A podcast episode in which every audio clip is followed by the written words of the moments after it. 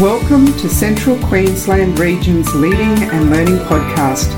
These are informal conversations between leaders about educational issues and initiatives. We share them to inspire and inform you so that you may have a greater influence through your instructional leadership.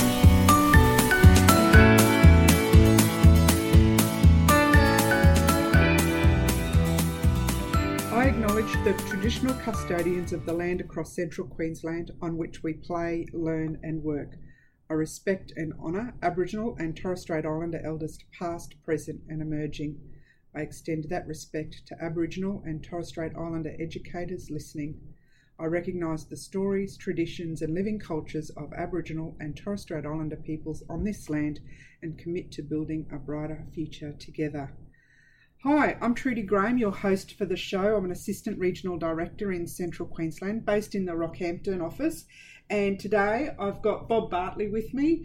Bob, Principal Advisor Teaching and Learning Inclusion. Correct. Welcome to the podcast, Bob. Thanks, it's good to be here. Yeah, so Bob, in the typical um, or usual CQ way, let's uh, do a one word barometer check in and a conversation starter, knowing that you uh, love digital technology. I have to ask, what's your favourite tech tool for learning? Um, at this stage, I'd say in terms of hardware or a physical resource, I can't go past an iPad purely for its uh, innovation and ability to be creative and convenient.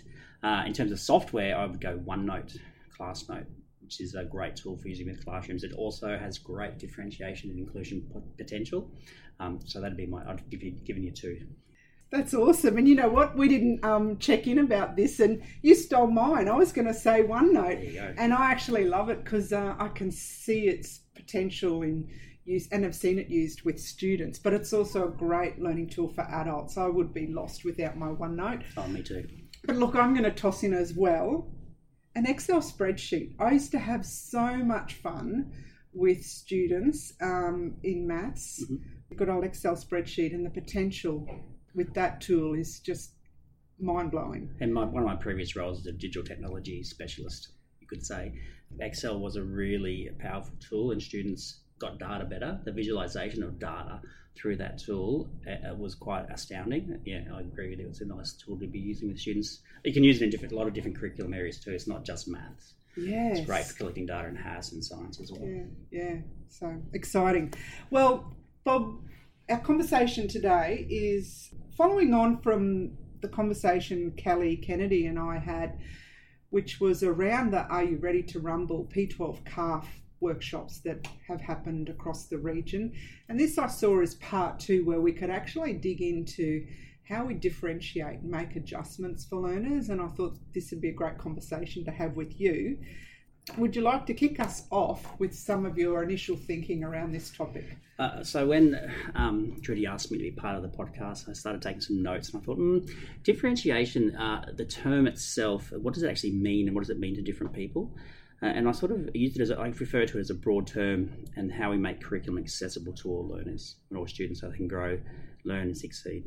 My role in the Ready to Rumble uh, when I presented was to unpack the three levels of planning, how we can differentiate at each stage of the three levels of planning, and and I see as a, a really clear compartmentalized approach where you have your whole school planning, where we talk about the uh, our school context and how we can differentiate for our whole school. So we're not digging deep; it's a macro level of, of differentiation. So when do when do we teach particular and assess particular units of work or um, subject areas or learning areas, depending on what, what you're using in each um, learning area. So, uh, what's right for your school community? Um, so, the second level of planning is a really interesting space where I get quite excited. Uh, I'm quite proud to be really interested and curious around curriculum and where it sits within our schools. Uh, so, the second level of, of planning, we differentiate through how we look at our assessment tasks and the different conventions that we can apply, and making sure that there's a balanced range and that our aspects of the achievement standard are sequenced developmentally, uh, and to make sure that um, we are giving all students access to opportunities to represent their learning in a way that's fair and age appropriate. And you can really see that when you start looking at the different uh, year and band plans across your school. Um, and, and, another way it can be used in terms of differentiation is the allocation of resources. So if we were looking at a high school year or band plan across different faculties, and we looked at the types of assessments that were taking place at different times, we might be able to identify that in, say, week seven of term two, that uh, English and science and maths are all looking to access the computer lab. And is that going to be something that can be sustainable at that time? So we can use it in all different ways, making sure that we do have access. Another reason why that's really important is so that we can see whether students are being asked to complete assessment with the one mm. medium or the balanced approach to yeah. assessment. And so, uh, a good example, I was working in a school where they were looking at um, they were looking at maths and then, then maths it was it was all exams or short quizzes and there was or actually this school that was one school a different school i went to was the opposite everything was inquiry and they were talking they were concerned about the fact that there was no opportunities for some individual assessment that might be supervised or open uh, and so they changed some of their assessments to make sure that they had equal opportunities for students to have success across their whole range of diverse learners. So that was good that schools are looking at that and, and making those decisions based on data and based, based on their levels of planning or the second level of planning. Yeah. And look, there's a word here in your notes, this just jumped out at me, Bob, and that's the word multiple. So it's about those multiple opportunities for students yes. too to demonstrate their learning, isn't it?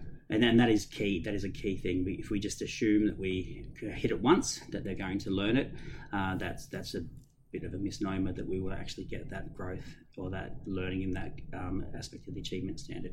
And vice versa, are we doing it at every single opportunity we're assessing spelling in every single task? Is that, do we need to look at say whether that's a, a, significant thing to be doing at that time, whether it's important that we do it across all.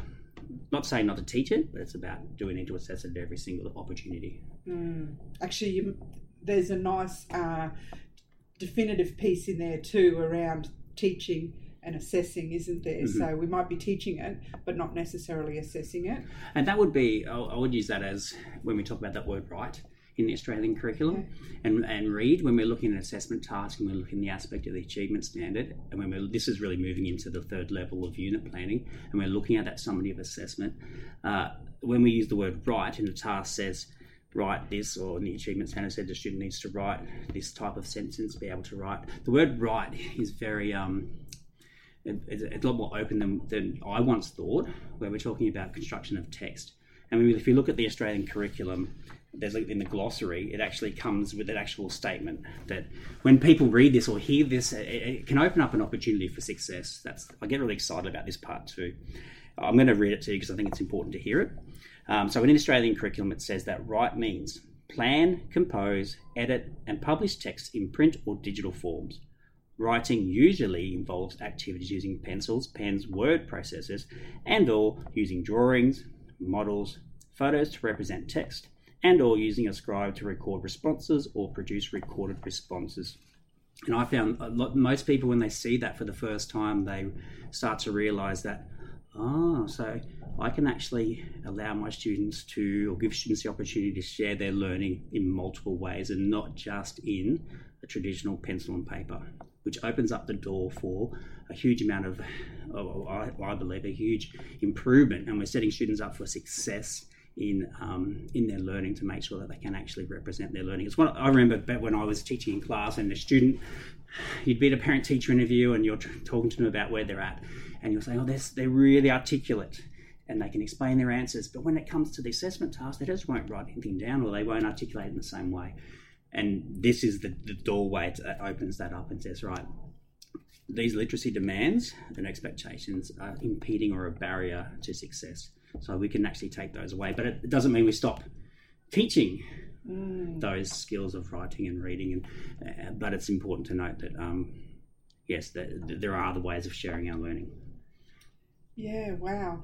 And you know, as you've read through and shared that definition, I know that that's opened up opportunities for students where we, you know, are required to make adjustments so that they can access the curriculum but then I've just really started to ponder around giving students voice and opportunity as well. You know, the creative student who can actually write, pen and paper style write, but actually, you know, wants to do something different in Mm-hmm. terms of how they want to represent Mhm. their learning and bring that to the experience. Yes. It's just, And it's exciting, isn't it? It is because that actually takes the stage or brings me to the thought that it's not just about differentiating down per se, but we also need to be aware of extending learners as well. So differentiation is about all learners, not just the students that need support. And that's exactly right. That open-ended nature allows students to be creative and use their higher order thinking skills and also extend themselves in different ways. So yeah, Yeah. that's a really important point. So I'm glad you reminded me of that.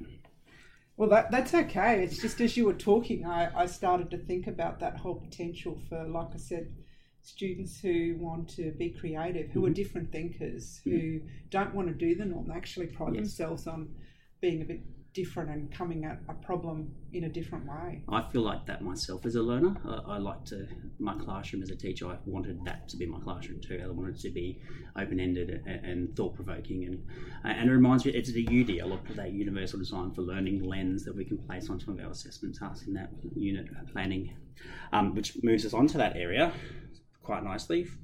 Shall I talk about Yeah, go for it. Um, and so, the moderation project that I've worked with Kelly Kennedy on a, a, fair bit of recent times, for me, is a really powerful vehicle for differentiation. To me, it's at the heart of the process of a, for a school to have a process for differentiation, and their unit plan template having some processes built into that that allow the school to be, or allow teachers to be capable to um, to put differentiation into the classroom, and then review that process too to make sure that they what they they know what they're doing is actually working. So um, I know that Kelly spoke a little bit about moderation last week, so I won't delve too much into that. Um, but it's about what processes your school has to um, to make sure that you're catering to those students' needs, both extension and support, uh, and, and what pedagogies uh, in your framework are being um, used to their best advantage, like UDL, to be able to support teachers to support learners. So yeah, I think that template is really important, and break it down to that lesson sequence so that we actually know the pivotal lessons that we have that we are going to address, and where are those opportunities where we we, we know we can individualize it for our classrooms. So as like when we're doing that cohort planning and everyone's planning for that unit, having a second stage of planning where we're actually post planning. That's a Kelly Jefferson term that she uses that I've heard from her, where you take that unit away and there's a check in after that to say, okay, so how have we contextualized this for the actual class or the people sitting in front of in front of us right now? Yeah. And being, and I was having a conversation with the principal today too. Also, being responsive in the unit. So as you're teaching it, it's not just okay. We've got the unit plan. That's how it is. Mhm. It's it's that responsiveness piece as well as you get. Um, and I'll use the word data, but broadly use the word data. You know that uh, qualitative feedback. Mhm. Um, you know what your students know and understand as you're teaching. Do you have to the next day That's- reteach and being responsive to the the differentiated Yeah. needs in the, in the room? And if we use the um, the whole school approach of differentiated, differentiated teaching and learning, we talk about formative assessment in that piece where we're looking at differentiated and explicit teaching. And then through our formative assessment or data collection, we can analyse and say, well, this group of students at this point in time have not quite got the achievement, the achievement that I expected. What focused teaching can I apply to these students that will support them to, to bridge that gap? And then the next step is more formative assessment. If they have reached the expectation, then they move back and continue to do the, the differentiated and explicit in, uh, teaching. And then, but if they haven't, then they move on to the next stage of intensive teaching.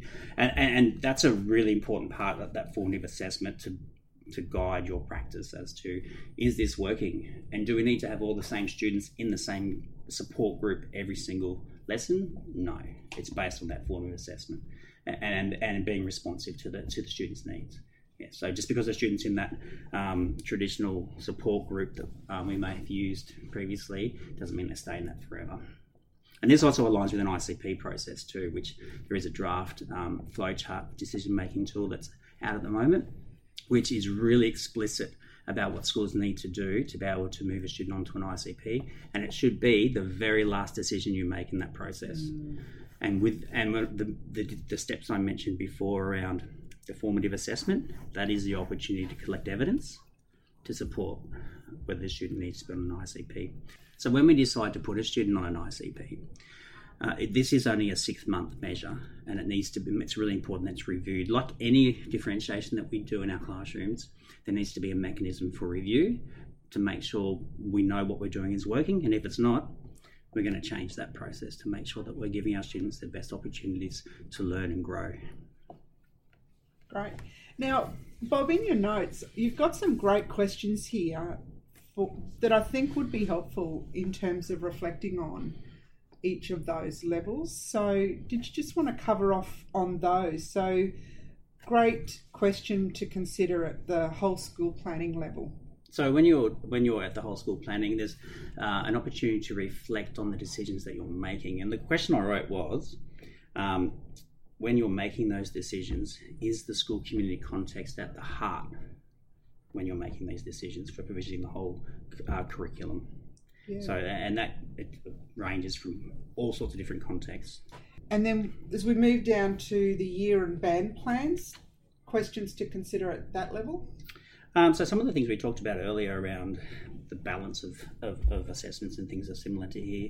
When we analyse those year level plans for all your eight subjects in, in high school, um, we can the type we can determine is there a concentration of one type of assessment? Are they on the same week, and can we allocate resources effectively due to that model? There are a couple of oh, this is something I really should mention across the three levels. The one of the I know that Kelly mentioned this, but I'm going to reiterate this. The improved, the new and improved layout of the assessment and moderation hub has made it really effective.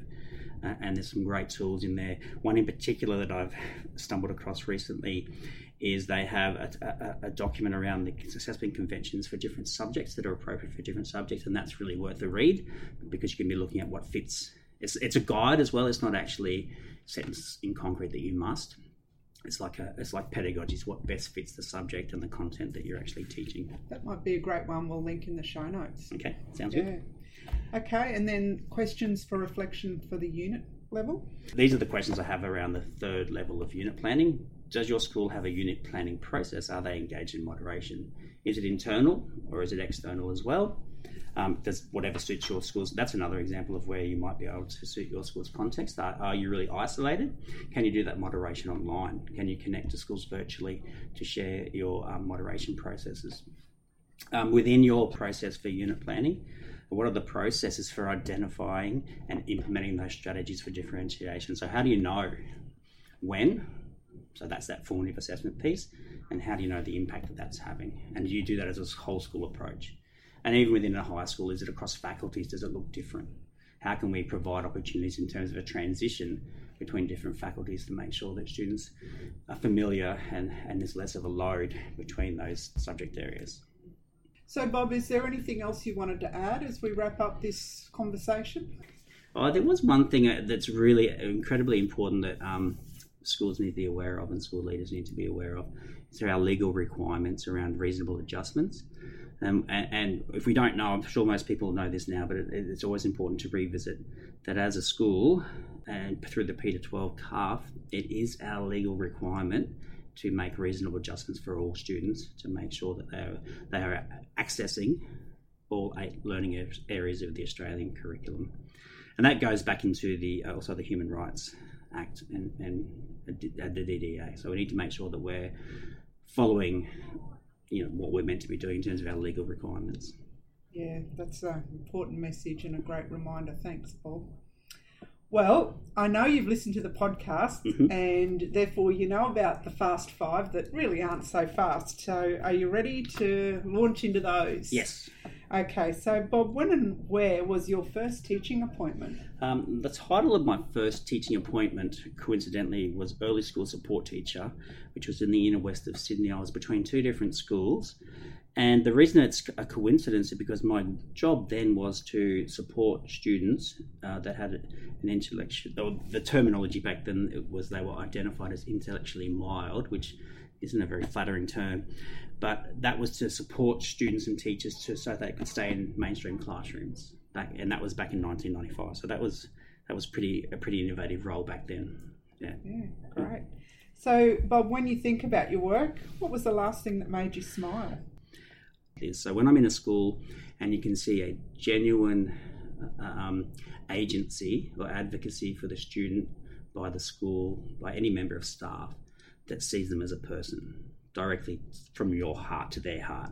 And, and I saw that at a school where a student um, on an HIC in, in year nine in a mainstream school had such a strong connection with the people that worked around him and an understanding and a trust and, and, to me that always makes me smile. And, and, I see it throughout the region Trudy. It's quite amazing seeing I, was thinking about quite a few instances from welcoming um, routines in the morning where kids just can't wait to get into the classroom to students that want to go to be want to be at school. So that to me is probably the most powerful.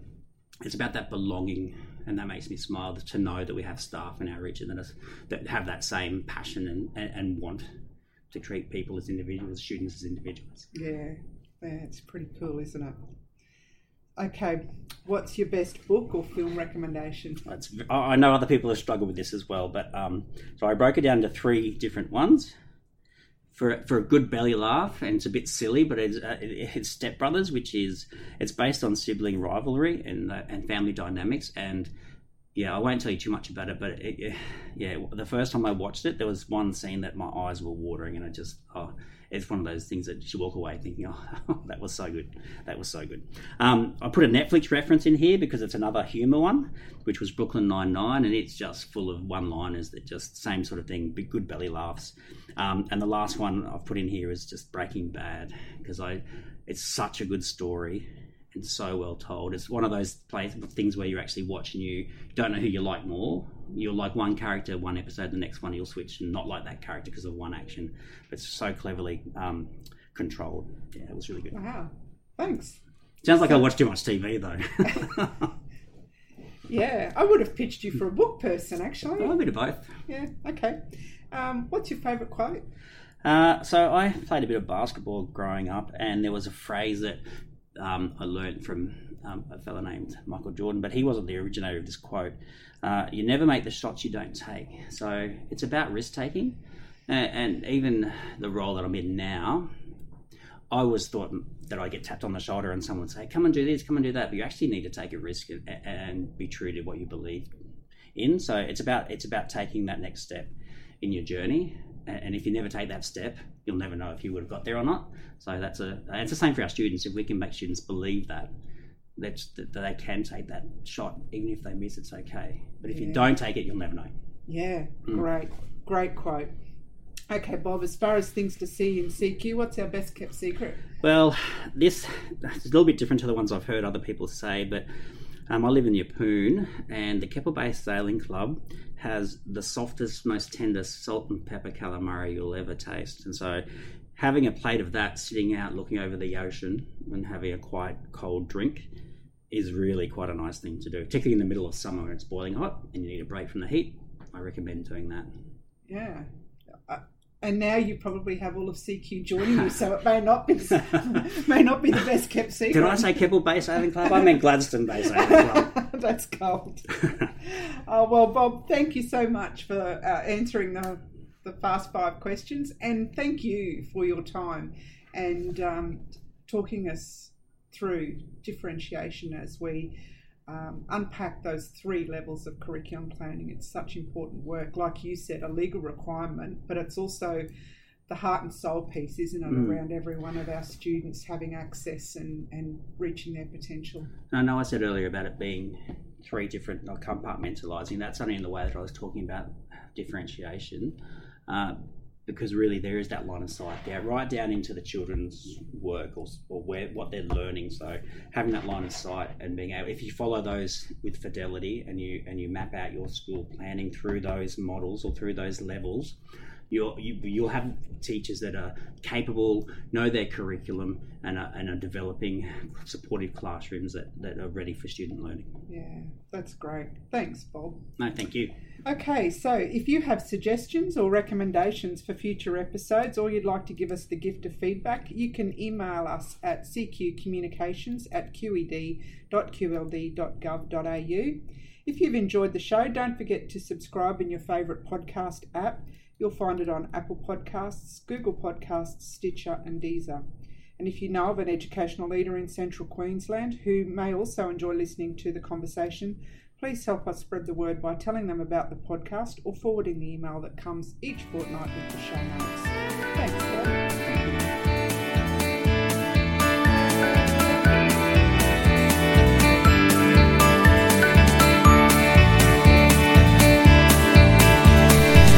Thank you for listening to Central Queensland Region's Leading and Learning Podcast.